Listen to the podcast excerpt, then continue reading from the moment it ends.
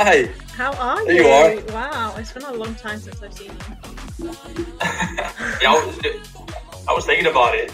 It's probably since I don't know. Were you in Hong Kong? Yes, You were. Yeah. it's probably. but I don't even really like remember seeing you in Hong, in Hong Kong. So It's uh, it's a long time. It's probably 2013 or something like that. 2014 was Hong Kong. 14. hmm You get a better memory than me. Uh, yeah, it's uh. So how are you? Where uh, where where you at right now? Uh, right now, I'm in Houston for the Luci. So I have the mixed doubles event. Just had the practice session today, and then tomorrow have qualifying. Yeah, I saw it on your. You were practicing with Dom, right? Yeah, Dom. I mean, Today? obviously there were so many people there, so you kind of just move about Yeah. pair to pair, and I bowled with him for a little bit, so that was nice. Yeah, but you're bowling with Wes again, or I am bowling with Wes. Um, he just didn't Yeah. come to the practice session, so I didn't get to Oh. practice with him. you're like you're like locked together. You can't bowl with anybody else right now. No, I think I probably was could. I think it will depend whether he's going to. Obviously, he's not really been bowling a whole lot, so depending Oh. on what his plans kind of are for the future, maybe I will. Maybe next year. Who knows? Who knows? He doesn't really practice a lot. I've heard. I mean, I don't. Yeah, he definitely. assuming, but, no, yeah. he doesn't. From what I'm aware of, He doesn't need. I mean, it's difficult, isn't it, when He's you're when you're that good and that accomplished? Like Yeah. he probably doesn't need to Exactly. work as much on his game, but at the same time, you still have to find a way to be sharp. And obviously, the more you practice, the more that's going to help. So I'm just hoping that he's sharp enough. Um, I'm, I'm sure it'll be completely okay. I'm looking forward to it. Yeah, but um, I don't. I don't keep up with dates at all. I'm terrible. Like I don't. I never. I never watch FloBowling or anything. Like it's. Uh, you guys are only bowling the Luci. You're not bowling anything else right now. Like the summer tour is only the guys. Or No, we actually have the rest of the women's tour. So next week we're at the ITRC in Texas, and we have a summer swing. So we have three events um, at the ITRC that we'll be bowling, and then from there we go to Spokane, Washington, and then from there we bowl the US Open. And that's the last. We've only had two majors this season because of COVID. They kind of changed how everything was working. So that's the US Open is going to be our last major. And then we have the whole month of September off. And then we have three more events in October that are in Reno. So we still have a decent amount of bowling left to go. It's kind of a far stretch. Like if you're bowling all the way into October. Yeah, I mean, it's nice though because in a, or previously up until this point, we've literally only had um, May, June, and August. That was the only months that there were any PWBA events. But this year there was three events in January, and then there'll be three events again in October. So it's actually nice because normally, obviously, there's not as much to be able to bowl, and obviously a lot of the ladies do it for a living. So if you're trying to bowl for a living, but you only actually have three months of PWBA tour, it's a little difficult. So in that aspect, it's really nice to have you know a couple of extra events, and obviously those three events they're all in the same location. You bowl two events, and then if you're in the top X amount, um, you qualify for the third one.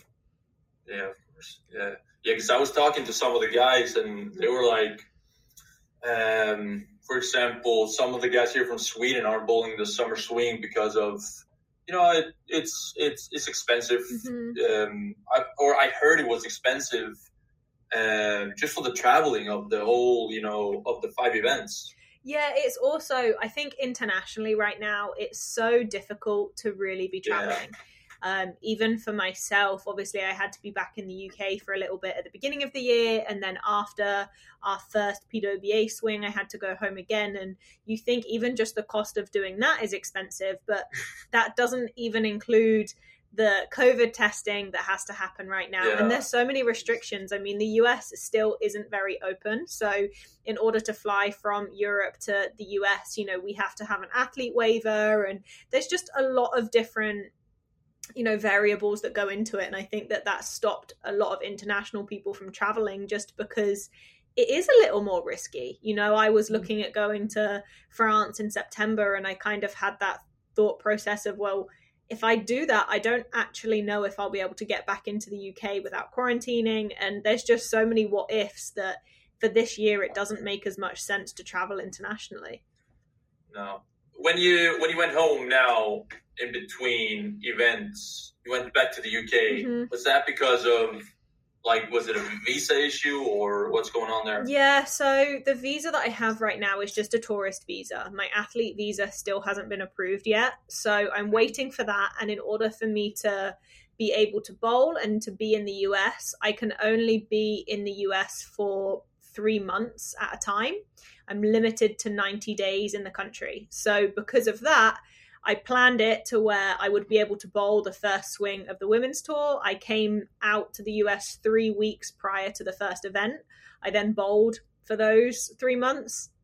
And then I had to leave again after our last event was in Louisville. So I left, I went home for three weeks, um, and now I'm back and I'll be here for another three months. So it's just kind of the way the visa is working at the moment. I'm very thankful yeah. that I have the opportunity to even be able to do that because at the beginning of the year, I, I didn't know if bowling was actually going to be possible. I didn't know if I'd be ever allowed back in the US again. Not exactly. Yeah.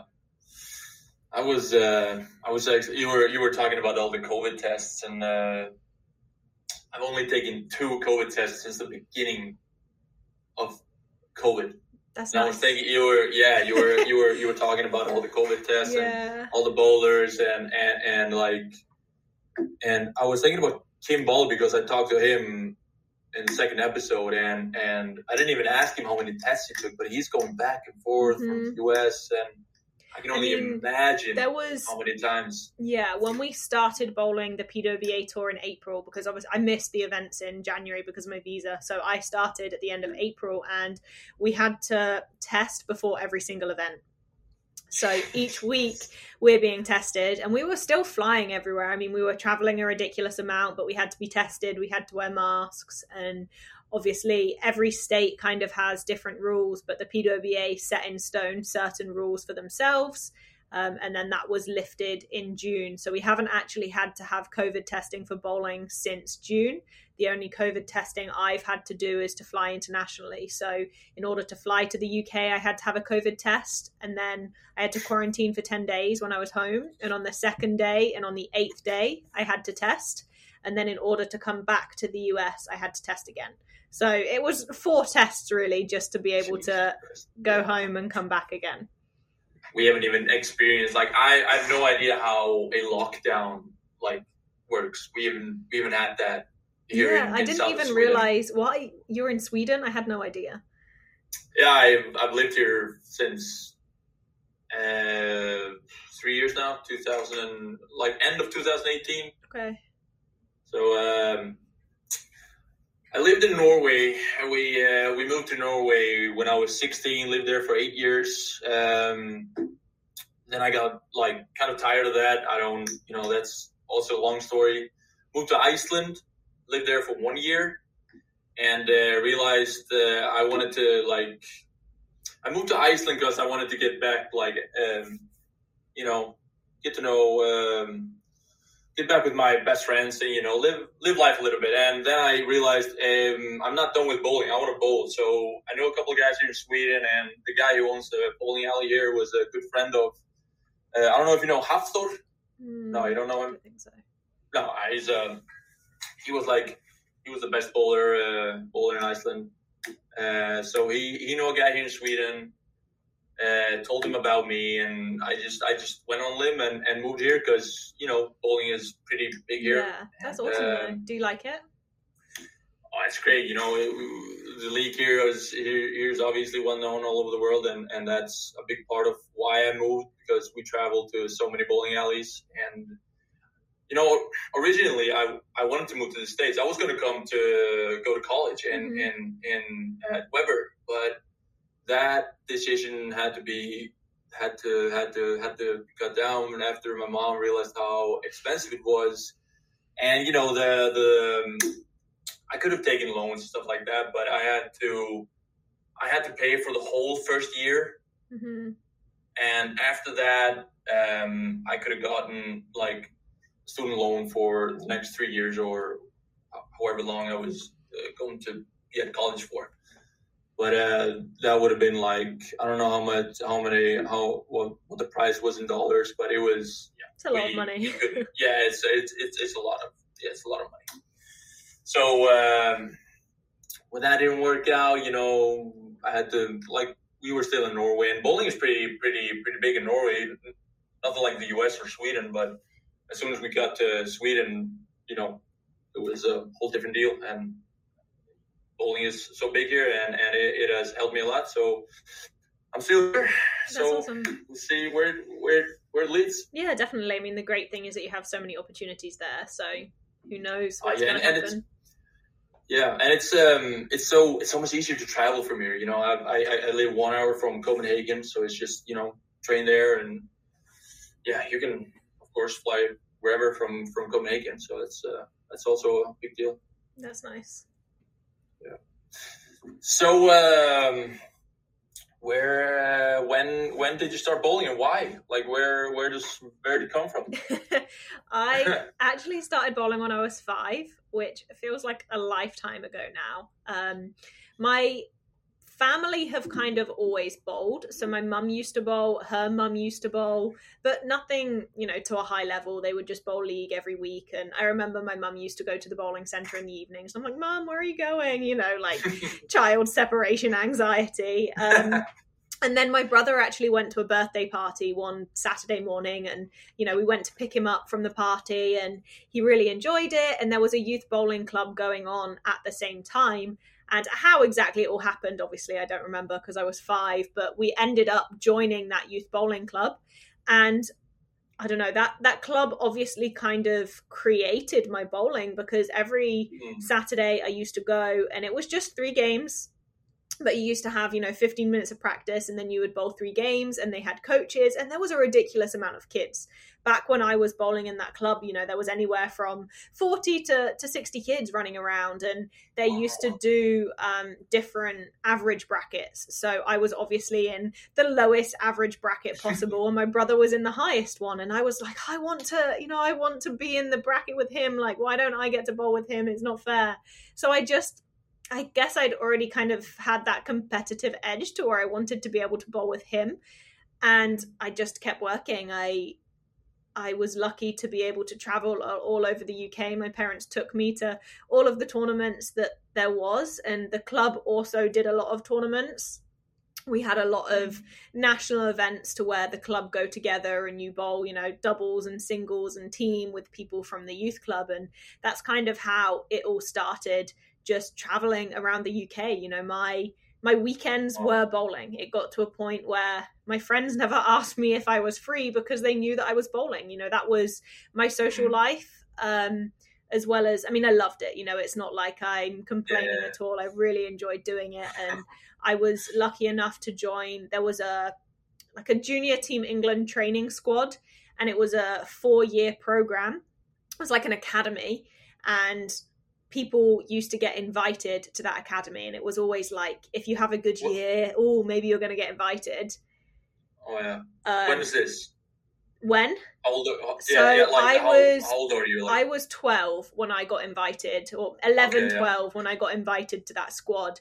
And in the first year of making that academy um, I actually got to go to the United World Games in Vienna. So it was my first time competing at away from the UK. You know, I was I was going to a different country to compete, and I was competing as part of Junior Team England, and that probably skyrocketed everything from there because I won a silver medal at those games and I loved it. You know, it was a very very cool experience, and I remember being presented a medal by Paul Moor at the time and Paul Moor was my oh. grandma's favorite bowler and it was just such a surreal feeling and it just really made me want to go home and keep working because I wanted to make Team England again. You know, I wanted to be able to have England on my back again and be able to stand up there on the podium and sing the national anthem and all of those feelings that you get for representing your country is it's kind of what I was dreaming about. So I just continued working and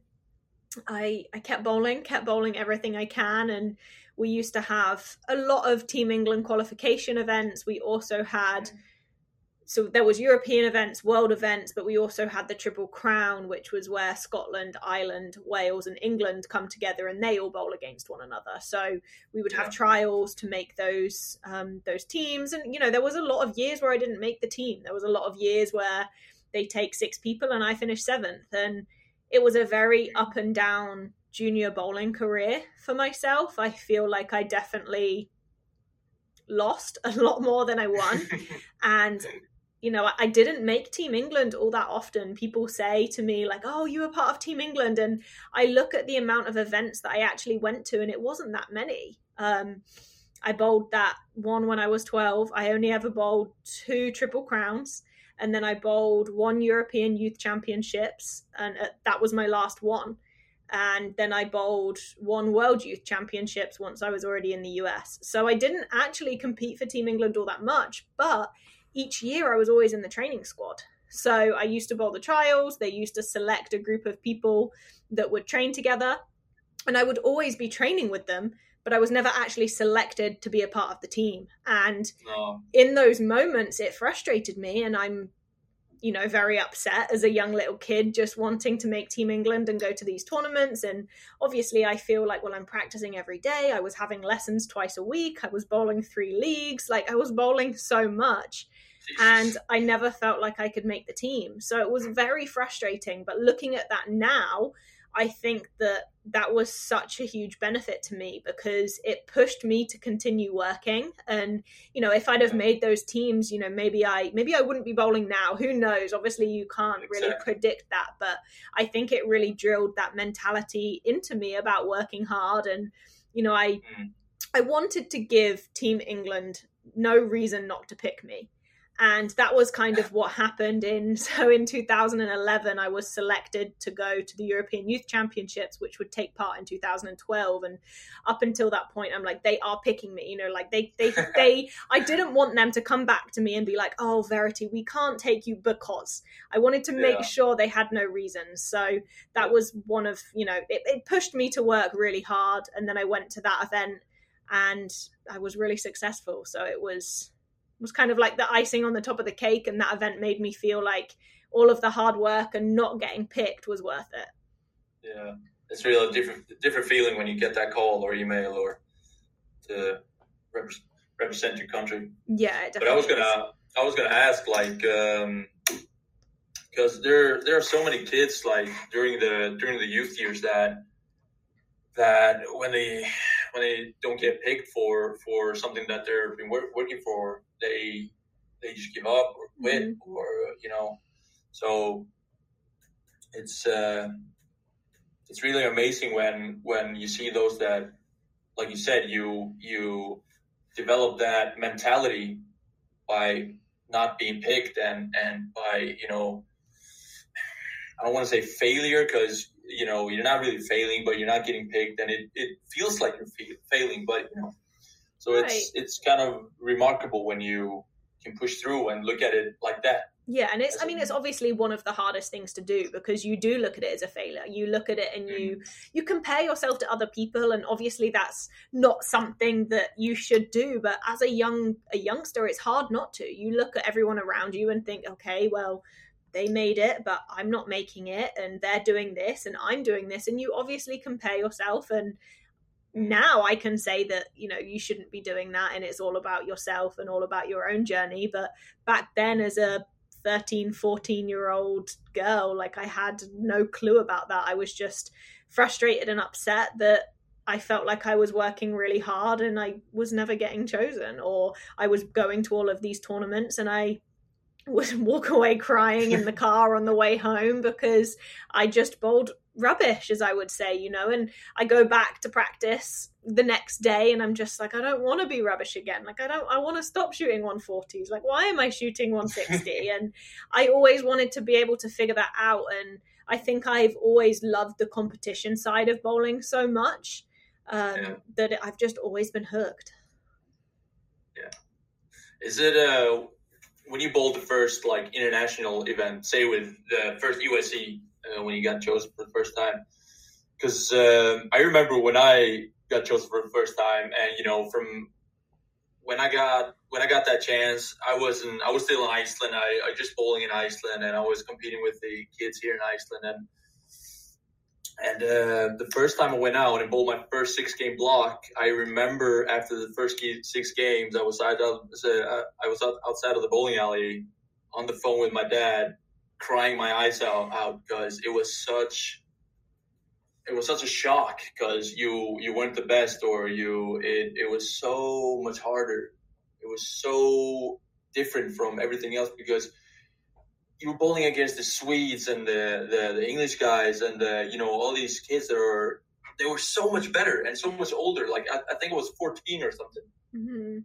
I think for me I just loved seeing all of the bowlers. You know, like I've grown up in the yeah. UK around all of the same bowlers and I traveled a lot. I met a lot of people and I had a, you know, a great group of friends, but I think the coolest thing for me was going to that event and realizing how huge bowling is around the world. That's not something I'd necessarily noticed as much. I had bowled some European events. I bowled the Youth European Tour. So I had already mm. met some of those bowlers, but I think it is kind of that shock in terms of wow, these girls are really good. And I mean, I bowled really, really good at my first EYC, but even in in singles, I shot 300 the first game of qualifying. I finished the rest of my qualifying, yes. and uh, like I was I was third or fourth going into we had to bowl the I was fourth I think or either third or fourth I don't remember but I'm like wow I shot 300 and Dasha Kovalova is still like probably 200 pins ahead of me yet I shot 300 you know like and it was just like wow these it's girls just, are it's flashing I, I, I remember it so well when you're saying it now I had totally forgotten it and yeah. the funny thing is I still experience that to this day though you know I'm competing on the PWBA tour and I'm looking around me and I'm like that's Kelly Kulick, that's Liz Johnson, there's Shannon O'Keefe. Like, wow, yeah, exactly. you know, and it's just exactly. it's kind of mesmerizing, but I love that. Yeah, yeah it's uh, when I went, I went to the World Series for the first time in yeah 2020, and uh, you know I've been going to Thailand and you know Hong Kong and pulling these uh, World Tour events and and uh, but when I there there's something different standing on the lanes in the US with all these boulders. It's mm-hmm. like you've seen them on all these YouTube videos and and there's Tommy Jones and and and when I saw Wes for the first time, he's so tall. like he's a big dude. Mm-hmm. And uh, you know, seeing seeing seeing Norm, he's so small and cute, and you know, he's just this little guy, and it's uh, yeah, it's uh, it's it's something different. Mm-hmm. There's just so many phenomenal bowlers. I mean, I bowled the Women's World Championships, which was the first actually adult Team England event I bowled, and that was in yeah. Vegas. So I'm like, I'm very comfortable because I've bowled in the US so much. But you're then bowling around just the players from literally all over the world. And I mean, Team mm. Singapore tend to compete on the PWBA tour a lot, but even just to see yeah. them and Malaysia, and there's just bowlers that are they are the true definition of athletes and you can see mm. that they do it for a living and that their country genuinely is 100% behind bowling being a sport. And yeah. I absolutely love to see that and i just think that the whole world needs to see that. Mm. yeah me too. I, you know coming from iceland we we never really had a, a bowling center that was like that you felt was a sports center because there's I think there's only two centers at this moment, like in Iceland. So we got one big one and one smaller one, like outside of uh, the capital. And uh, so you you never get that feeling of it being. Of course, you think of it as a sport, like you have to. You're an athlete mm-hmm. and you're competing, but you never get that. You know, walk into an arena or something like that. But when I moved to Sweden, uh, in my home center, they have changing rooms with showers and you know just just that. It's nothing fancy. It's just mm-hmm. you go in there and you change from your regular clothes to your to your bowling outfit and just that feeling of you know taking the uh, putting the jersey on and you know you're actually going to competing in it's a sport you know. That's um, that was a different feeling too yeah, I similar feeling, but I obviously train at the Kegel Training Center a lot. I was there when yeah. I when I studied at university, and I'm now back living in that area. And I don't know. I, I just went home to the UK and I go to my local bowling center, the place where I grew up bowling. Like without that Mm-hmm. place, I, I know I wouldn't be a bowler. And I stepped in and I just had that thought process of, wow, I am really spoiled because it was just, I'm not bashing the bowling center at all, but when I No, compare it. that bowling center to the Kegel training center, it's like a whole different world.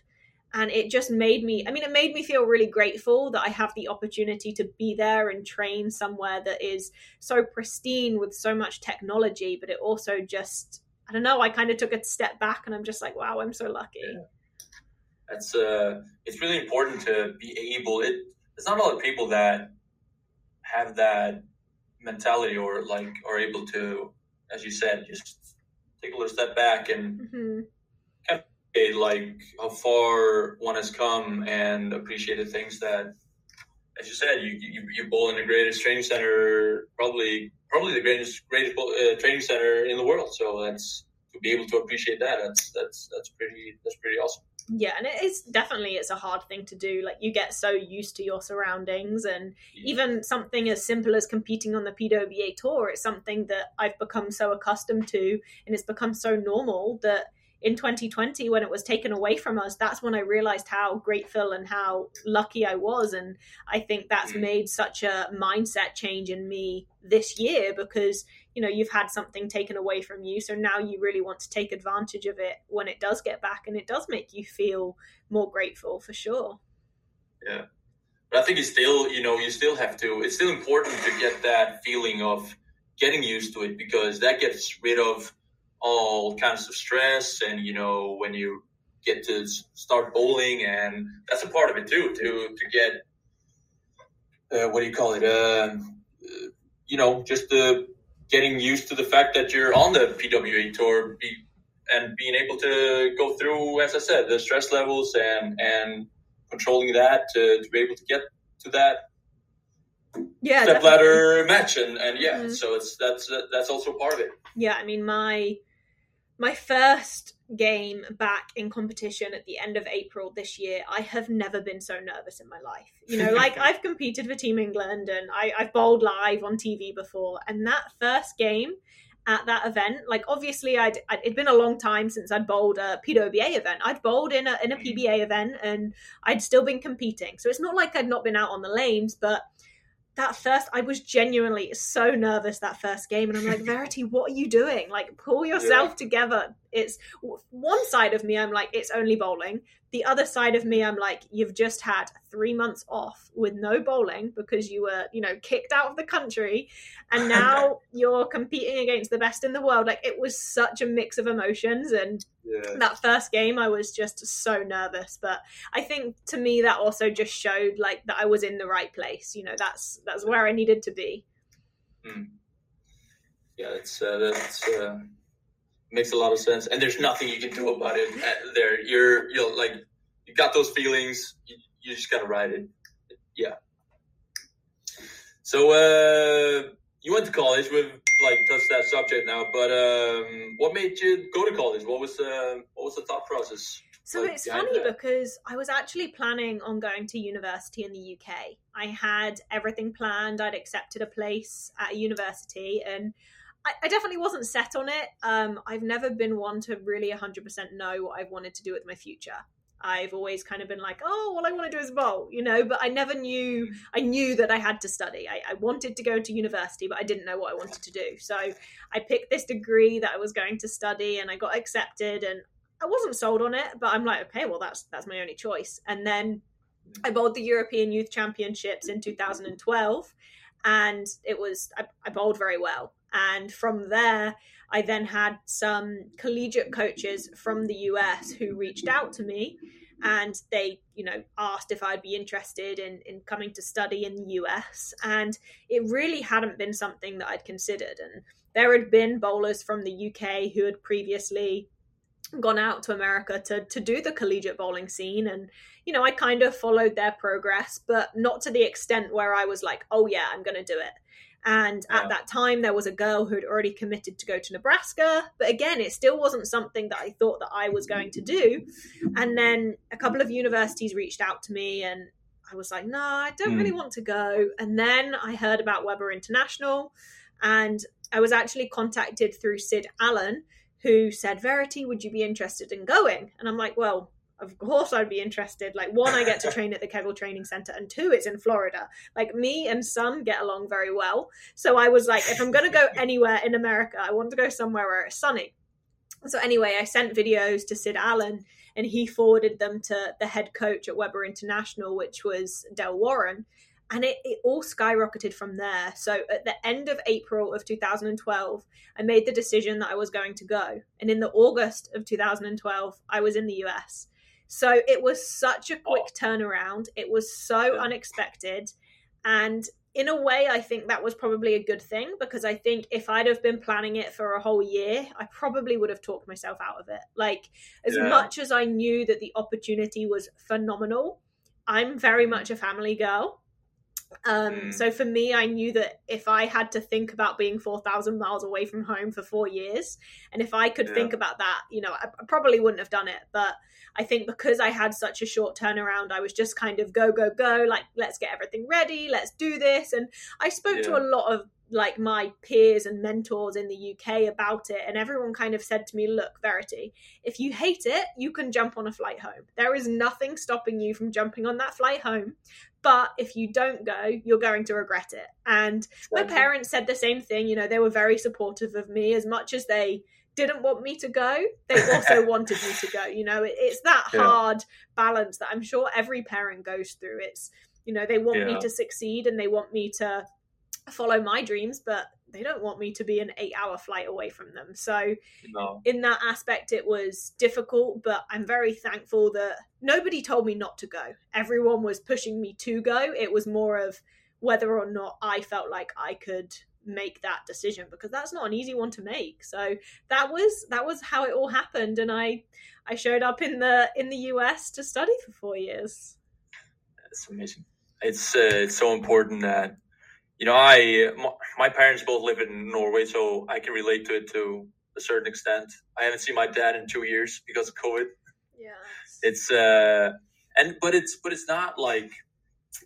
you know, of course, I we we miss them, but it's uh, you kind of learn how to like learn with only a phone call. Mm-hmm. It's it's it, it it's weird when I say it, but it's like that. Yeah, it's um, you get used to it. Yeah, in a way. I think I think it's actually probably created a better relationship for me. I think that I'm probably closer with them now than I ever have been, and I think that's because I'm so far away. Because mm. you are, you do feel like you want to be in contact like in constant contact with them and you do yeah. miss them more like if i was at home in the uk and i was only a two hour drive away i would obviously be able to go every single weekend if i wanted to um, yeah. Whereas now it's that like there's so much more excitement to see them and like I want to mm-hmm. let them know everything that's going on every single day. And I feel yeah. like if I was in the UK it, now, if I was to go home, it would be that way because I formed that relationship. But if that had happened right after school and I hadn't you know, if I'd have studied in the UK at university, I think that relationship would have been a little bit different. So for that, I'm actually very thankful because I have a fantastic, not that I've I've always had a fantastic relationship with them, but just feel like I'm even closer with them now. Yeah. Mom always tells me that the often, the more often I call her, the more she worries because she she thinks that when I when I'm not calling like all the time, she knows I'm busy and you know I have like less less on my shoulders and yeah, she um, that's her philosophy of, of, of that and it's it's probably true. It's like you're not thinking about thinking about it that much. And like when when things aren't going well you think about your parents and you know so she's she's probably right on that point i guess.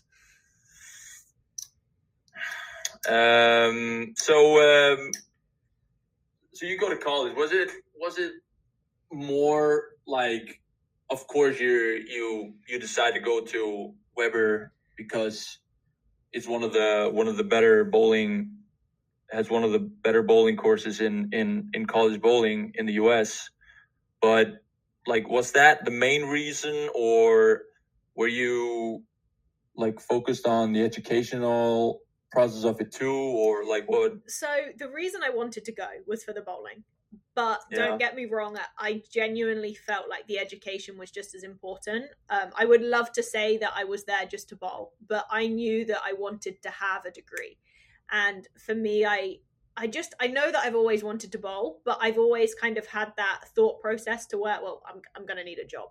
You know i'm and without a degree it's going to be very hard to get a job. So for me education was very important but i also really wanted to take advantage of being at the best training center in the world. So for me it, it was a perfect scenario because I, I had the best of both worlds. You know i was still able to to study and graduate mm. and get the degree i wanted but i also was able to take advantage of the training facility um, and now to this day i'm still able to be there too. So it, it was definitely a mix of both, but my main reason for going was 100% the bowling.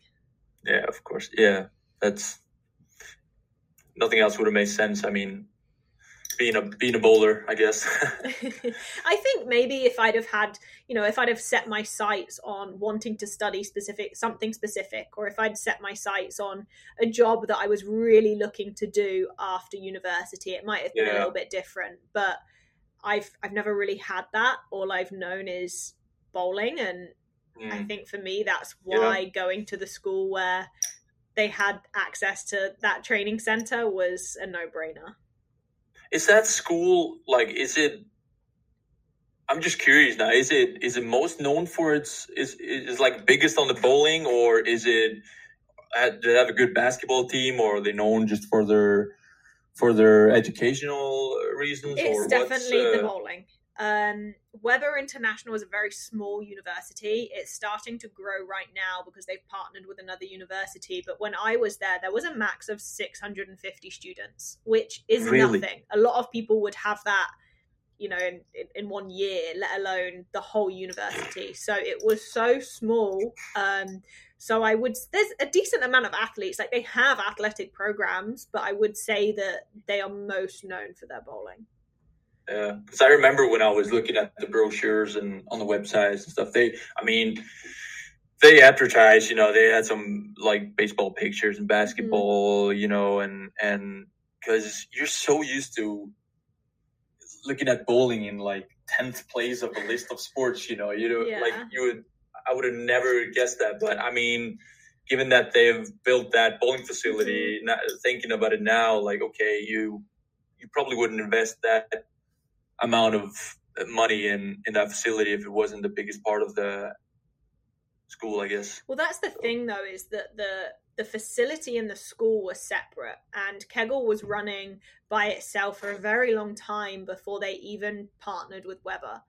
and mm. it was the the uh, the John Davis, who's not um, here anymore, was you know the owner of Kegel, and he said that his dream was to have a collegiate bowling program, and it just so happened that there was a university seven minutes down the road from Kegel, and they obviously managed to work out some deal to where a bowling program started, and that's obviously yeah. now is history. But um, the school in terms of the other programs. Like I know that golf and baseball, they've won some championships, but bowling has the majority. But the bowlers yeah. have won more championships than any of the other sports at the university.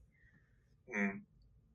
So, um, college bowling, how would you um, like bowling in uh, bowling in college and bowling on the EYCs and, mm-hmm. and and other other youth tournaments. Like, what's the what's the main difference between them?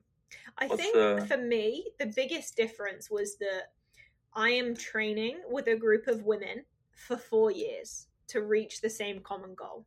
Now, mm. don't get me wrong, within Team England, we all had the same common goal, right? You all want to go to the championship and win.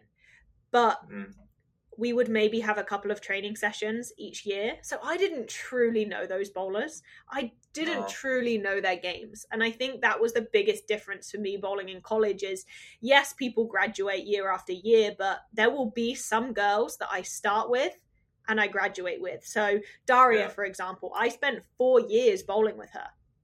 Mm. And if I don't if I didn't know her game inside out after those four years, then there was a problem and that was such a, a big aspect of our team bowling was i should be able to make a move off every girl on that team i should know what they're doing and know what i should be doing off of them and I should be able to line them up based off their bowling balls. I should know their equipment just as well as I know my equipment. And having that availability to train with them every single day, I think that was the biggest difference. Um, obviously, the events themselves different format, but in terms of the atmosphere, they did remind me of the European Championships because you have everyone together on the lanes, you have so many mm. parents stood behind you, and everyone's cheering, and it's obviously such a phenomenal atmosphere. But I think that the chemistry and the way that you have worked together is so different, at least for me, based on my experiences with Team England. And I know that for a lot of different countries, that's different. You know, I look at sometimes what Team Singapore do with one another and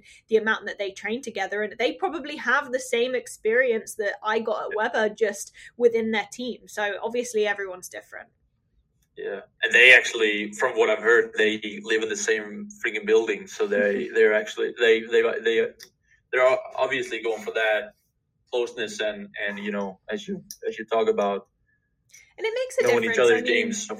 I, I definitely learned that you don't have to be friends with all of your teammates, right? Like I don't have to be best mates with the person that I'm going to be bowling with, but I do have to understand their game and I yeah. we do have to get on on a bowling level. Like personally, whatever is outside of the bowling center, it, it doesn't matter. Once you step in that bowling center, you're a team, and it's that communication that is so important. And to me, it takes time to be able to create that relationship, to be able to communicate with one another. And I, after I graduated and a couple years after I actually started coaching a collegiate program. So I've kind of seen it from both aspects of being a player and creating those relationships to being a coach and okay, well, how am I going to get eight women or eight men to gel together to compete with one another, to like each other on the lanes, you know, and it's uh it's interesting. It's tough, but it's uh, it's definitely doable, and I think it's really special when eight people can come together and they can, you know, almost compete with the same heart. It's it's something special. Yeah, and it's obviously a big asset to have gone through four years as a player and then and then becoming a coach. It probably made it a lot easier if you know, yeah, yes and yes and no. I mean it definitely gave me a lot of experience to be able to translate to the coaching side of things. Um, it was definitely yeah. more stressful as a coach. I think i would much rather throw the ball than be stood behind someone. Um, it's, it's very stressful. Like i i won a 100%. national championship coaching and i was way more stressed coaching winning that national championship than i was when i won one as a player. Yeah well, you can't do anything about it. It's it's, it's up to them. Like you're just there to help exactly. out. Really, it's so, so out of uh, your control, but at the same yeah. time, you're still in control of you know the advice. You know, I'm trying to help those players as much as I can, but there's still only so much I can do. But then there's also the thought of what if I'm wrong? What if I tell them the wrong thing and they listen to me and everything just blows up? You know, and as a now bowler, it's your fault. Exactly. As a bowler, if you make that decision, okay, I messed up but as yeah. the coach, it's like I, I don't want it to be my fault.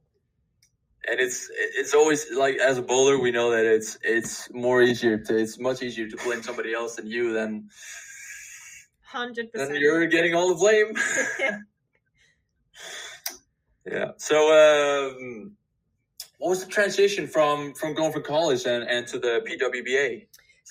So? It wasn't a transition I actually made right away. Um, in order to be in the US, you obviously have to have a visa. So after I yeah. graduated, I actually got a work visa. And I was like, I'm going to take, I didn't know whether or not I would be able to stay in the US any longer than an extra year after graduating. So I'm thinking to myself, I'm going to take advantage of having this extra year. I'm going to work and I'll, I'll, I'll, compete a little bit here and there. And then we'll kind of see what happens. If I'm able to stay, then great. If not, I'll go home. And throughout that year that I was working, I, I did bowl some events as an amateur. And I had bowled a USBC Queens whilst I was still at university. So I was starting to kind of like dip my toes into the professional side of things. And then yeah. um, in 2016, I was like somewhat working and somewhat bowling. It was kind of like a mix of both. You were able to bowl on the PWBA tour as an amateur, and you can only bowl in a certain amount of events before you have to turn professional. So I mm. bowled in those events, and then I realized that in order to stay in the US, I would have to get a new visa because that year visa that I had, I, I couldn't, you know, I couldn't extend it. I couldn't do anything with it. And the I was actually working at a law firm and I was unable to stay working there because I couldn't get a visa to stay working there. So it was kind of Mhm. that thought process of, okay, do I try and get a visa to bowl full time? Do I go back to the UK? Or do I try and find a different job that I can somehow get a visa? Now, it's a very complicated system and i'm not gonna i'm gonna spare you all the details but i ended up getting um, an athlete visa to work as a collegiate bowling coach so that's kind of what happened i moved to savannah georgia to be the assistant men's and women's bowling coach at scad savannah college of art and design and that was my way of kind of getting the best of both worlds that job was a nine Yeah. month contract so it was going to allow me three months off where I'm literally not working for three months so that I can bowl the women's tour. But I'm also Yeah. going to have a stable income that will allow me to afford bowling for those three months. So for me, that was my big thing. I, I really, I knew that I wanted to stay in bowl. So I was trying to not go home and I was trying to find the way to stay. But I also felt like I wasn't ready to bowl full time. I didn't have that belief in myself that I could make a living bowling for a full year when the women's tour was only taking place for three months. So I'm like, Verity, you're going to have to work. You know, like uh, to me, Mm. it was a little bit of a no brainer, and um, that's that's what happened. And I was very thankful that it was only a nine month contract, so I I didn't have to worry so much about okay, I'm going to bowl for the weekend, but I have to take time off, and then I'm going to come back and work. It was literally like I have three months to if I want to stay on the road for those three months, I can. So that was kind of how it all happened. I think that bowling some events as an amateur really helped me with the transition because it gave me an insight into the professional life. I got to experience travel, like one of the simplest things. Like it's stressful when you don't know how to travel around a country and you don't know how any of it works. And I think experiencing that really helped.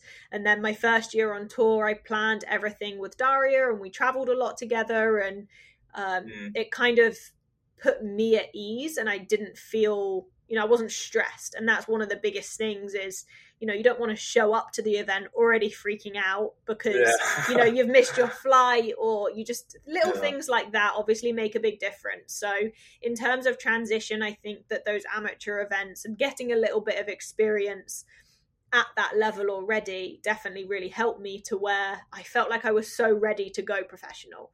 You know, I, I had that love for it and I had that itch to want to bowl everything. Yeah.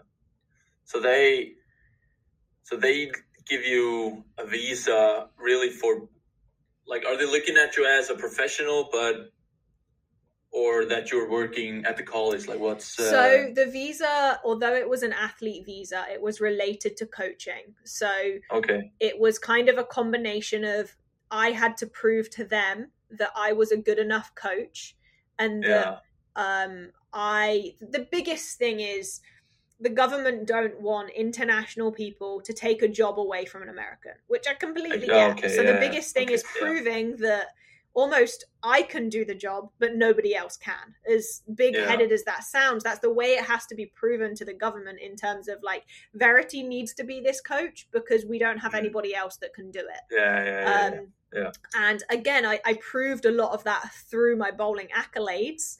And you have to have a lot of different information from the bowling industry, whether it's articles and letters and just a lot of information that proves that you're a extraordinary uh, you have an extraordinary ability and at that time that was tied to coaching and that I was going to be such a good fit for the collegiate program yeah. It's not just having a friend who tells the government that you're good enough. I wish if that was the case, I, I wouldn't have had as many issues as I have had this year. Yeah, yeah, yeah. Because I've, I've obviously I've like I've thought about it a lot. Uh, you know, um, if it's more efficient for me to try to move to the U.S. or do the same as Martin or and Jesper are doing because they seem to be doing it doing pretty good. Mhm. Just here from Sweden and it, and it obviously works, but um, you know you got you got Stu. He he he moved to he moved to the U.S. and Mika did it, and so you got a you got a different kind of scenarios, and you know, um, and I've always wondered like if it's just yeah, I'm I'm a professional bowler now, and that's my job, and I need a green card or a visa. You know, I'm here. No, I I wish it was that easy. I mean, if you think about it this way, so the visa that I had at the university, I reapplied for as a professional athlete. So mm. I reapplied for exact same visa. A lot of the information yeah. was very similar as applying for it as a coach because I was still just proving my abilities as a bowler. And the government denied it. You know, they said that I didn't give them enough proof that I was an extraordinary athlete. And mm. it's just it's it's not easy to get. And I'm sure that obviously with covid and there was a lot of changes within the us as well politics wise and I'm, I'm, sure that that's made it a little bit more difficult to get but you think that i had that visa previously i was obviously good enough to get it previously well three yeah, years down the line i have way more experience i have bowled for three years on tour i've you know i've mm. got accolades as a coach now and yet i i didn't get my visa approved so is this before Trump or after? During. During. So, oh. And I think that okay. was part of the issue was I in March of 2020 I had resubmitted for a new visa because mm. I knew mm. that I was going to be finishing working with the university. I made the decision yeah. that I as much as I loved coaching and as much as I loved working with the team, I wanted to now take that professional game to the next level. I felt like I was yeah. finally ready to have a full year of bowling. And yeah. I thought that now was the best time to try it. And mm. So I had to apply for a new visa. And it, it all happened in March of 2020. And everything during that time, COVID started. And obviously, they, they had the Trump and Biden go off. Yeah, so during that time, I think everything got pushed back what was yeah. supposed to take six months took more like a year. Um, mm. And it is it's really hard to say. Maybe they genuinely thought I wasn't qualified, and if that's the case, then that's okay. It's just really hard like, being yeah. at the level I'm at and being mm. being told that it's still not good enough. Yeah. And how how is it now? You you said you were bowling you're bowling until October and you have to go home after that and yeah so what happened was that visa that I was talking about was denied I had to actually fly back to the UK um yeah. the the government told me that you, you can't be in the US anymore, right? If I was to stay in mm. the US, I would have been illegal. Um, yeah. And eventually, you know, they could never let me back in the country. So it, I didn't really have a choice. I had to go home. Mm. And whilst I was home, I resubmitted the application. So I was still applying for the exact same athlete visa because, yeah. in my opinion and in my attorney's opinion, I was qualified for it. So we reapplied for that visa. She obviously did all of the paperwork, changed some things, and I'm actually still waiting. So that okay. was submitted at like March 2021. Um, and we're now in July 2021. So I'm Jesus. still, yeah. And I mean, it's is normal. Like it definitely is a long process. Oh, yeah. yeah. You can pay for them to process your paperwork quicker, but it is a mm. lot of money. Um, yeah. And it's something that I would have done if I didn't have the access to be able to come and bowl right now. So if it had mm. come down to it and I had no way to get back into the US, then of course I would have done it because I yeah. made that decision to make bowling my livelihood. So I have to stick by that. Um, but luckily enough, with some help from a lot of people, I was able to actually just to get a tourist visa, but it's a tourist mm. visa that still allows me to compete and it allows me to earn prize money. So I'm able okay. to come into the US on that. And it's actually the same visa that a lot of the international players travel on. So like Dom, Pontus, they all travel on yeah. it.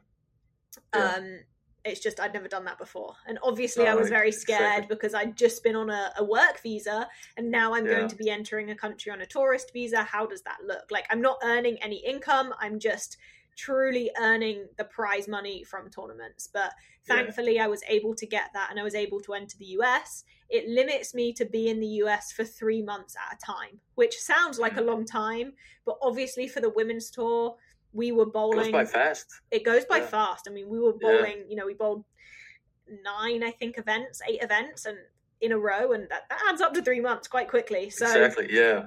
Um. So yeah, I did have to go home after we had an event in Louisville in June, and I had to go mm. back home after to almost reset the visa Um, as long as I leave the country, it's deemed Mm. okay. I obviously want to leave for a long enough time to where it doesn't look like I'm trying to live in the US. Like I'm not Yeah. trying to work or anything in the US. I'm truly just coming in for those competitions. So I went home for that period and then just came back a week before the Luci so I could have Mm. a little time to drill some bowling balls and do some extra preparation prior to the next half of the PWBA swing. Yeah. So, um, uh, you, I mean, for all the people that follow you on social media, we, you're obviously big on, on, you know, improving physically and mentally. Um, I want to ask you, like, have you always been like that uh, since you were young, or is that something you learned in college? physical wise i feel like i've always kind of been trained to work on my physical game and i think that's because i had some access to some very good coaches growing up um, i was lucky to always have coaches around me that were very good so i was always working on my physical game it was something that i constantly did and then i moved to the us and for four years i'm working on my physical game again so it's just Mm. been something that has kind of been trained, I guess, or like screwed into my brain. Like you have to do physical, physical, physical. And actually, the last few years, um, I've kind of had that realization of like, Verity, your physical game is very good right now. You need to calm down and not work on it so much because my first couple of years on tour, I would get halfway through the season and I'd make all of these changes as if I was throwing it awful. And it took me a long time to realize that I wasn't really throwing it that bad. Maybe I was making bad decisions. Maybe I, Mhm. You know, my ball motion wasn't very good, but like physically, I was still throwing the ball okay. So that's been something that I've definitely struggled with.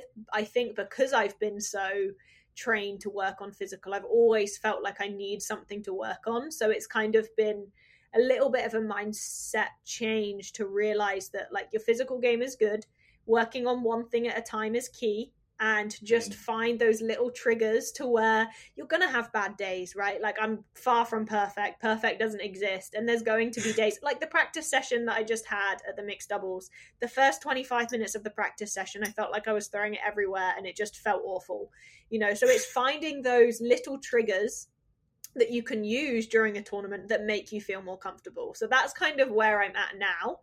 And in terms of physical, well, not physical, mental game, I used to be a mess when I was younger. Um, mentally, I definitely felt like I was all over the place. So much so that I actually had, I worked with a sports psychologist when I was, I must have been 16, 17. I worked with a sports psychologist and Wow. you know he used to come to my house we used to sit down we used to write goals i like had all of these papers i used to fill out i used to practice like he used to try to get me to do the self talk and the visualization everything you read in books we went over and Mm. i'm very grateful that my parents were willing to help me and they obviously saw a need for it and it was kind of during that time frame to where i'd not been selected by team england i had been told Mm. some reasonings as to why i wasn't selected and i was very down on myself and i didn't quite understand why and i was beating myself up. I had no confidence. So my parents saw that and we found this sports psychologist and i worked with him. And looking back on it now i think it genuinely helped me. But i don't think that i fully grasped the concept so he used to try and get you know like let's do visualization and i didn't do it. You know as much as i would love to be like oh yeah i did it like i just i, I felt like i couldn't do it. I didn't have that connection to where i really saw the benefit in bowling.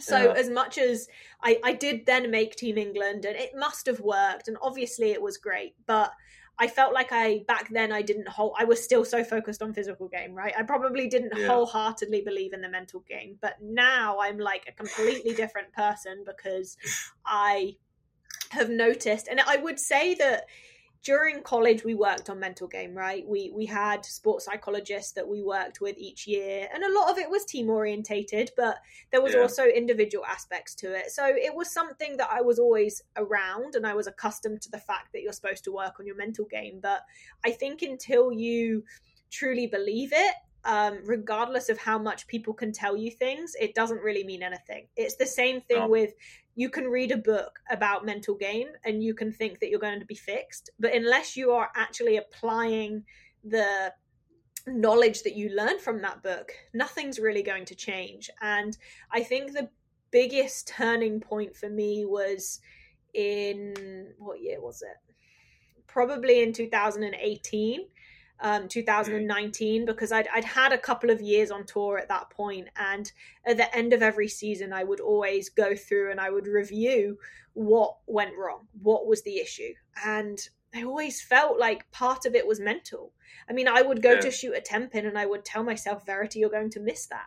And like that's not okay. As a i'm supposed to be an athlete at the top of my game and i'm standing on the approach and i'm telling myself i'm going to miss the ten pin like that is when that is when I knew there was a problem, and I'm like, this is not okay. You have to figure out, like, yeah. mentally, you're screwing yourself over. You know, like I can throw yeah. it like the best in the world, but if I don't believe in myself, and I'm telling myself I'm going to make all of these mistakes, then it doesn't matter how I throw the ball.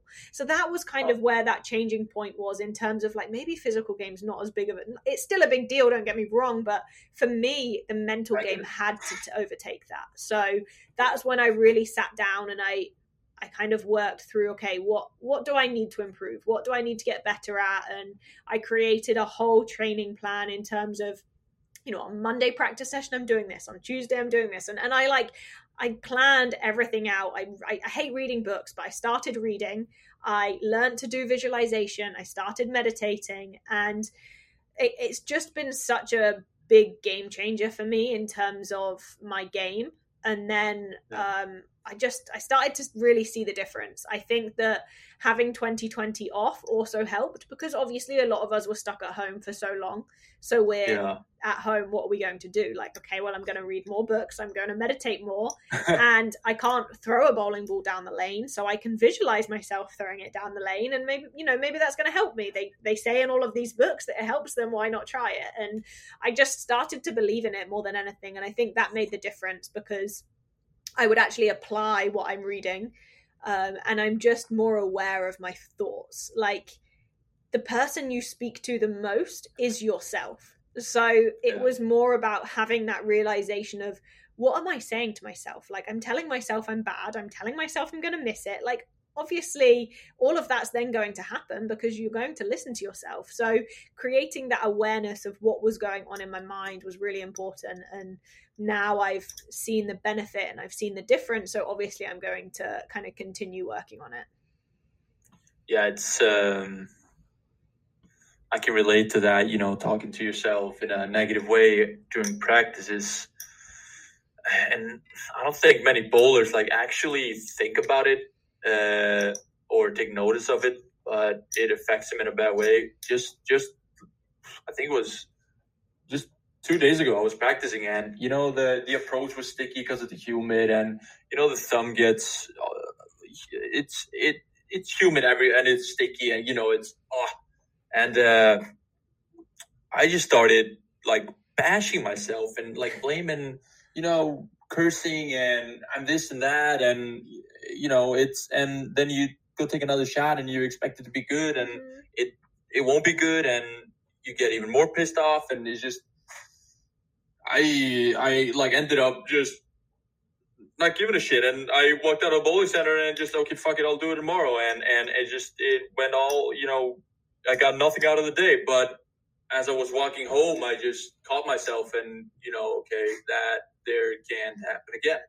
Like that's you're not gonna get any better by bashing yourself during training. And like I could have easily like put a sock on the shoe or you know you know easy slide on the thumb and whatever you know it's it's it's it's, so easy to fix if you just take a breather and just think about it just fix it you know yeah. and and also I I wanted to talk about the um I wish that like the mental game of the sport would be more I don't know talked about as especially here uh, just to take my team it's it's um, it's it's not talked about enough I think and and I was talking to Chris about it, and and it it seems to be like a European thing because he was talking about that, that that the Americans aren't that big on it. I've I've I don't know how it is, but I've, i would imagine it's big in college, as you say. Mm-hmm. But um,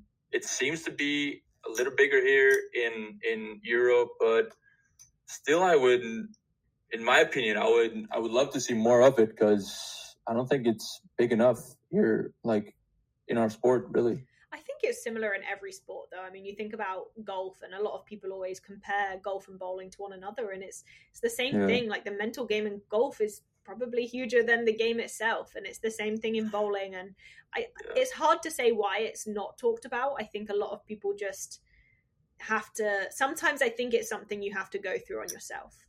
Um, as much as you can try and push, and as much as you can try and help people you know until you really have that realization that it's going to make a difference sometimes I, I don't think people will listen.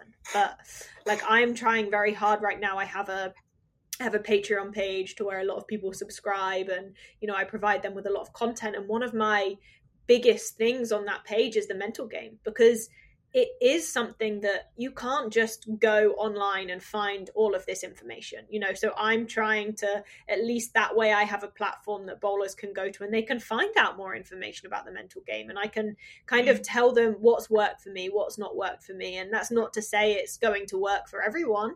It is kind of a trial and error kind of thing. Like i said when i was younger i couldn't do visualization at all and mm. now it's completely different. Now i feel like visualization is one of the reasons that i found some confidence in myself. So it's just kind of sharing my experiences with people. And, and i think it's really helped. And i've also a lot of people hate to read. So on that page i've also been sharing just sometimes it's just a quote as some as simple yeah. as that that makes people click. It just makes people yeah. think about things. So um yeah it, it's definitely something that any athlete i think has to has to work on a ridiculous amount. I mean those you know everyone at the olympics right now if you speak to them and they're 100% going to say that mental game is important. Yeah exactly.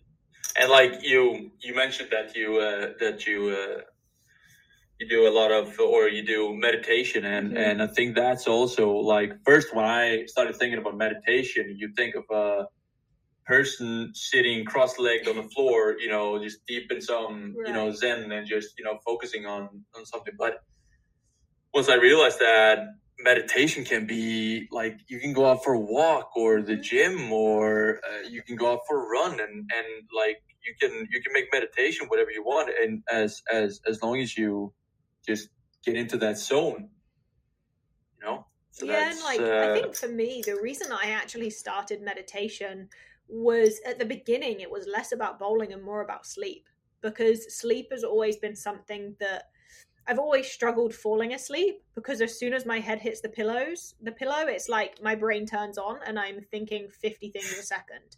So for me, when I first started meditation, it was like Verity, like you cannot keep laying there for three hours and not falling asleep. Like this is not good for you. Mm. You're not sleeping enough. So that was why I first started. And then I kind of got into the combining meditation and visualization together and being able to visualize as I'm falling asleep and it takes my mind off absolutely everything else that I would normally think about as soon as I lay down in bed and it's something yeah. that's actually going to benefit me in my my sport. Yeah. Yeah, I um I read a book or you know, I'm one of those I hate reading. I can't read. I fall asleep as soon as I start reading. So I listened to a book uh, with some psychiatrists who uh, helped LeBron James, and uh, he actually he actually made the team that he was playing for at the time. Uh, they uh, he made the team make like a um, video montage of like all his great moments, like when he's making shots, making free throws, making this and that. And he was supposed to watch that before he went to bed. Mm-hmm. So he watches this montage, how many times he wants, whatever. And then when he hits the pillow, he's still like playing that montage in his head as he's falling asleep. Mm-hmm. And I actually, obviously, I didn't make a video montage of myself, but, but like I started like visualizing, you know, just striking, you know, before falling asleep, and it's amazing how how much effect it has. Just just yeah. seeing yourself striking mm-hmm. is as easy as that. Hundred percent. I mean, I genuinely believe that's been such a confidence booster slash changer for me because mm. I never used to have that much confidence that I could win, right? So up until this point, I'd you know finished runner up quite a few times on the PWBA tour, so I'd I'd find I'd found a way to put myself in the position to win. I had got to those title matches, but for whatever reason, I didn't win. And mm. again, you can analyze all you like to figure out what those reasons were, but now I believe it's because I wasn't ready to win. I didn't have that belief that I should be the one holding the trophy. And for me, actually visualizing myself there holding the trophy started to give me that belief of, oh, wow, I can win. And mm. as I started to do that at the time when I was doing it, I wasn't bowling on the PWBA tour. It was there was just some local sweepers, but I started to win those local sweepers, and I'm thinking, yeah. okay, like I, I, I can win, and you know, then I just continued with that visualization, and I really feel like it's made a difference for me for sure yeah, it's important to get that, get the taste of it. You know, as you say that. Mm-hmm. Okay. I mean, all of the sports psychologists say that your mind doesn't know the difference between what is real and what is imagined. And it's really funny because after I won this year in Nashville, I, you know, obviously after you win, there's a, there's a little speech and you thank your sponsors and that is yeah. part of what I had visualized, right? Was me holding the trophy and thanking yeah. Storm and Vise and Corwick and I'd I'd literally done that speech over and over and again in my head. And yeah. after I won, I did the speech. And it just like it flew off my tongue. Like it I didn't have to think about it. It just happened. No. And one of the ladies from the PWBA said like, Verity, that was like that was really good. And I was like, it's because I visualized it so much. You know, it's yeah. it's like when you practice for a speech, something you know you, you, get so confident in doing it because you've done it so many times before. Well, yeah. that was the same thing with me with me winning and me doing this speech. Only I'd not actually done it. I'd only visualized doing it, but my mind mm. didn't know that. My mind thought all of that was real. Like when you wake up from yeah. a dream and you're like, wait, did that actually happen or did that not happen? Same kind of exactly. after I won, it was the same kind of feeling like is this yeah. real? Is this not real? like, what's going on right now?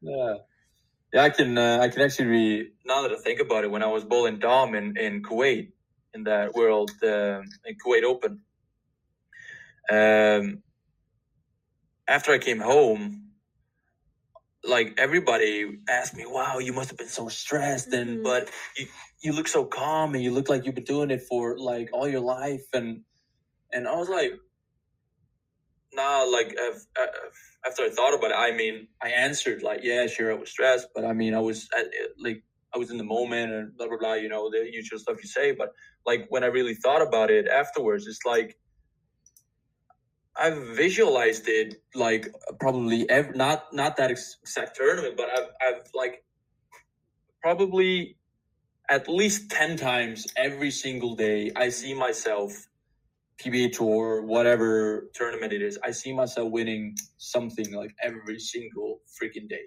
Mm-hmm. Like, and it gives me goosebumps every time.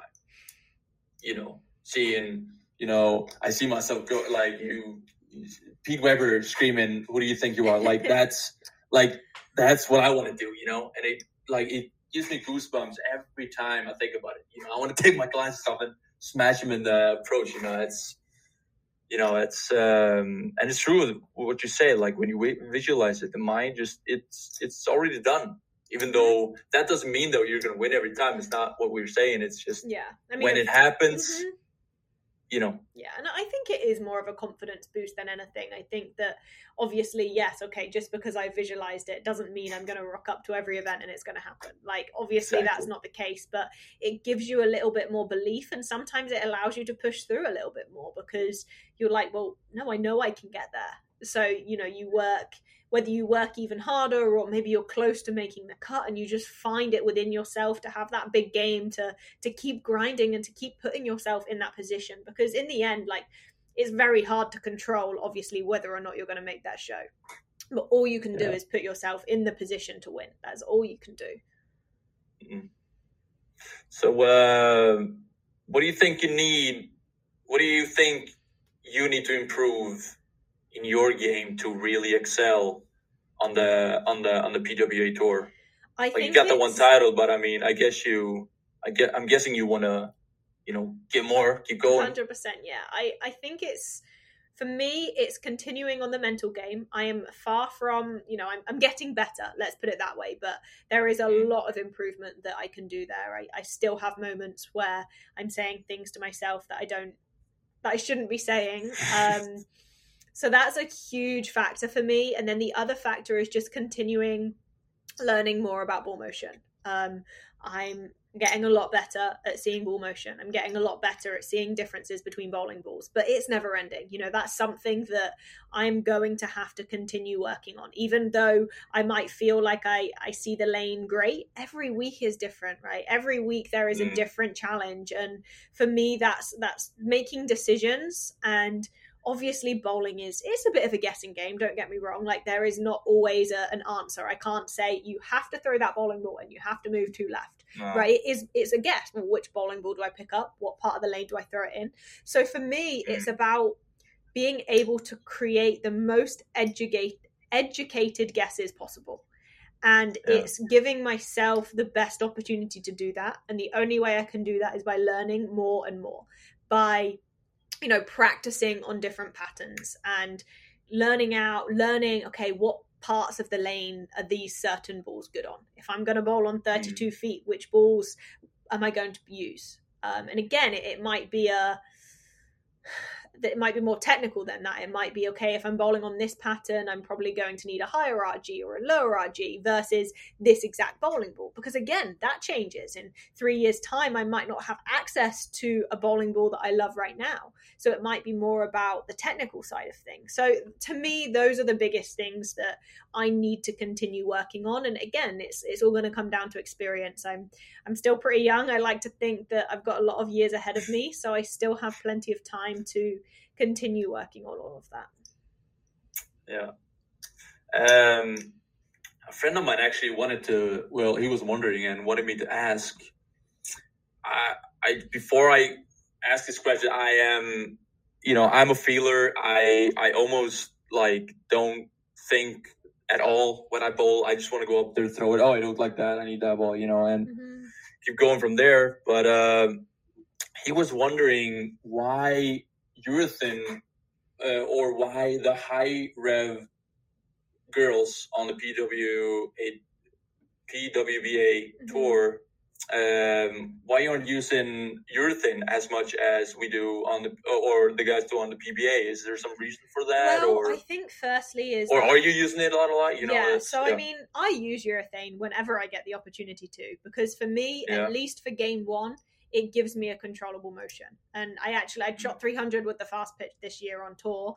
And at that event, quite a few girls were using urethane. And we've had a couple of Mhm. events where girls are using urethane, but I think you have to think the guys' rev rate versus the high girls' rev rate on tour yeah, is still you you look at that comparison and you might look at myself daria jordan richard you look at the higher rev rates it's still on the lower side for the guys. So Mm, i will use urethane whenever i get an opportunity to but the other thing is that the patterns just don't always necessarily allow us to use urethane um, Yeah. whereas again i think the guys have more of a chance to make it work because of the rev rate so, you know, even if Mhm. they're bowling on 43 feet, they have more of a option to make it work because they have the rev rate. Um, the other thing that I've tended to notice with the women is that the women tend to stay a little bit further right, and a lot of that part of the lane and the fronts tend to go away, right? So then if I'm trying to use urethane, it just picks up so early. And then I try to make the move off it, but as I move left, none of the girls have migrated there yet. So I'm just moving into more oil. So then it doesn't pick up. yeah, So I think that's a lot of the reason to why we end up using reactive more. But yeah. urethane's definitely something that I I try in every practice session, unless I already have a feeling, you know, if I'm bowling on 52 feet, then that urethane is not going to be coming out of my bag. So I, I will always look at, you know, the characteristics of the pattern and the bowling center to figure out whether or not it's uh, going to have a chance. Yeah. I feel like that's definitely something I gotta be more. Uh, I gotta I gotta do that more. I I always say I hate bowling with urethane urethane, but I mean it's kind of I kind of exagger exaggerated a little bit. I just I've never liked that Mm-hmm. you know early motion, but then my buddy always tell me, but um, you've made a lot of money with urethane, you and. I stop and think and like, well, yeah, that's true, but I mean, It's just it's I don't know why. definitely it's definitely a different motion, and I think it's something that you do have to practice with, and it's something that you have to get used to. And I think for me, bowling with the guys, even if it's just a local sweeper where everyone's using urethane, benefited me because it taught me how to move with urethane. Like the moves you make with urethane are completely different to the moves you make with reactive. mm, So I think Yeah. just getting urethane in your hands and being able to bowl with it is is a huge difference maker. But then the biggest thing also is when you then go away from urethane, what do you go to? Oh Jesus, Right? And Yeah. if everyone has been throwing urethane and you have so much carry down and they're so tight down lane, but then I need to throw reactive, but I'm throwing it into the tightness, then what do you throw? Mm. You know, so I think that's also something that goes hand in hand with it. Like, yes, it's okay to figure out how to throw urethane, but do you know then what to go to when you can't throw urethane anymore? yeah. That purple ball has, you know, it's. I don't. I don't even like to like. It's urethane, but it's not urethane. Yeah, it's Like, a it's a special kind of it- urethane. Oh yeah, it's. uh I can't even describe it. It is. Still is a big part of you know. My game at least, and uh, yeah, it's. Uh, yeah, hopefully it uh, continues to be. but um, what's in your bag right now? What what are if you're you're going to a tournament? What's uh what's the six balls you, you put in the bag? Oh, it's hard to pick six. Spare ball is my number one bowling ball. I know a lot of people, mainly a lot of guys, don't use a plastic, but for me, I am so comfortable using it that even if I can only have six bowling balls, it's it's going to be a urethane. Now, Yeah. the rest is going to depend on where I'm bowling. I am a big believer that surface dictates a lot of what your bowling balls are going to do, regardless of what Yeah. pattern you are bowling on. If you're bowling on, you know, HPL versus Pro Anvilane, it's going to be two different arsenals. So that makes it hard to pick six bowling balls. But if I just go by kind of what I really like right now, I'm always going to have an IQ Tour and a Phase 2 in my arsenal. Right now, I'm going to have an RST X1 in my arsenal. Mhm. I'm probably going to have a Hustle PBR in my arsenal. And then the last one's a tricky one, but right now I would probably say the Honey Badger Intensity would be my fifth one. So Yeah, I was gonna ask uh, how because you can bowl with you can bowl with uh, 900 global now. Yes, yeah, I can. It's it's a, I mean, obviously now I have three brands that I'm able to pick from. Um, but I think that obviously that's great because we have so many so much access to different bowling balls. Um, I'm Yeah, I'm really happy to be able to throw to throw all three, and I think that there's been some very good additions from 900 Global. I mean, I have uh, Honey Badger Intensity. I have a Zen with me this week. I, I have nine balls with me um, at the Luci. yeah. I've heard a lot of. I I thought it was so cool to see that when the when the transition happened or integration happened between the between the companies, it was cool to see that you know the Storm and Roto guys actually are you know they're actually bowling a lot with you know the Zen is pretty good with them and um I can't remember the name now just because we're talking about it, but I just like that they actually drilled a lot of balls. Mhm. That just shows how good they are. You know, like those guys wouldn't be throwing them if they weren't good. Yeah, that's what I'm. That's what I'm saying because you know they're. I can imagine if like it was. Yeah, we're we're bowling already with Storm and and Roto, and you know we don't need you know the third company because obviously we're we're throwing pretty good balls and and but yeah, it's. I love to see it that they're actually they give it a chance, and you know as I, the Zen looks pretty good, and and it's. Um, and on the women's tour tour uh, tour too. I uh, obviously Daria is throwing it a lot. I mean, Mhm. she's she's a staffer, so that's uh, it's pretty cool. Yep. That's pretty cool. Well, it's been awesome having you on having Thank this uh, talk, and uh, I wish you all the best on the in the Luci and the rest of the season. And uh, we got to do this again. Yes, let's do I it. mean, we could have talked for hours. no, I know, and I feel like I haven't spoken to you in so long either. So we, we need now. I need to interview you so that all of your fans can get to know you a little better. But no, I I appreciate you doing this. I think that you know bowling's a very special world, and I think that the more we can get to know one another, and it's just so nice to be able to be able to interact and have these conversations and spread the love of bowling. So I appreciate what you're doing for the sport too, and keep up the good Thank bowling. Thank you. Same to you. Thank you. Talk soon. Bye. Bye bye. Bye, everybody.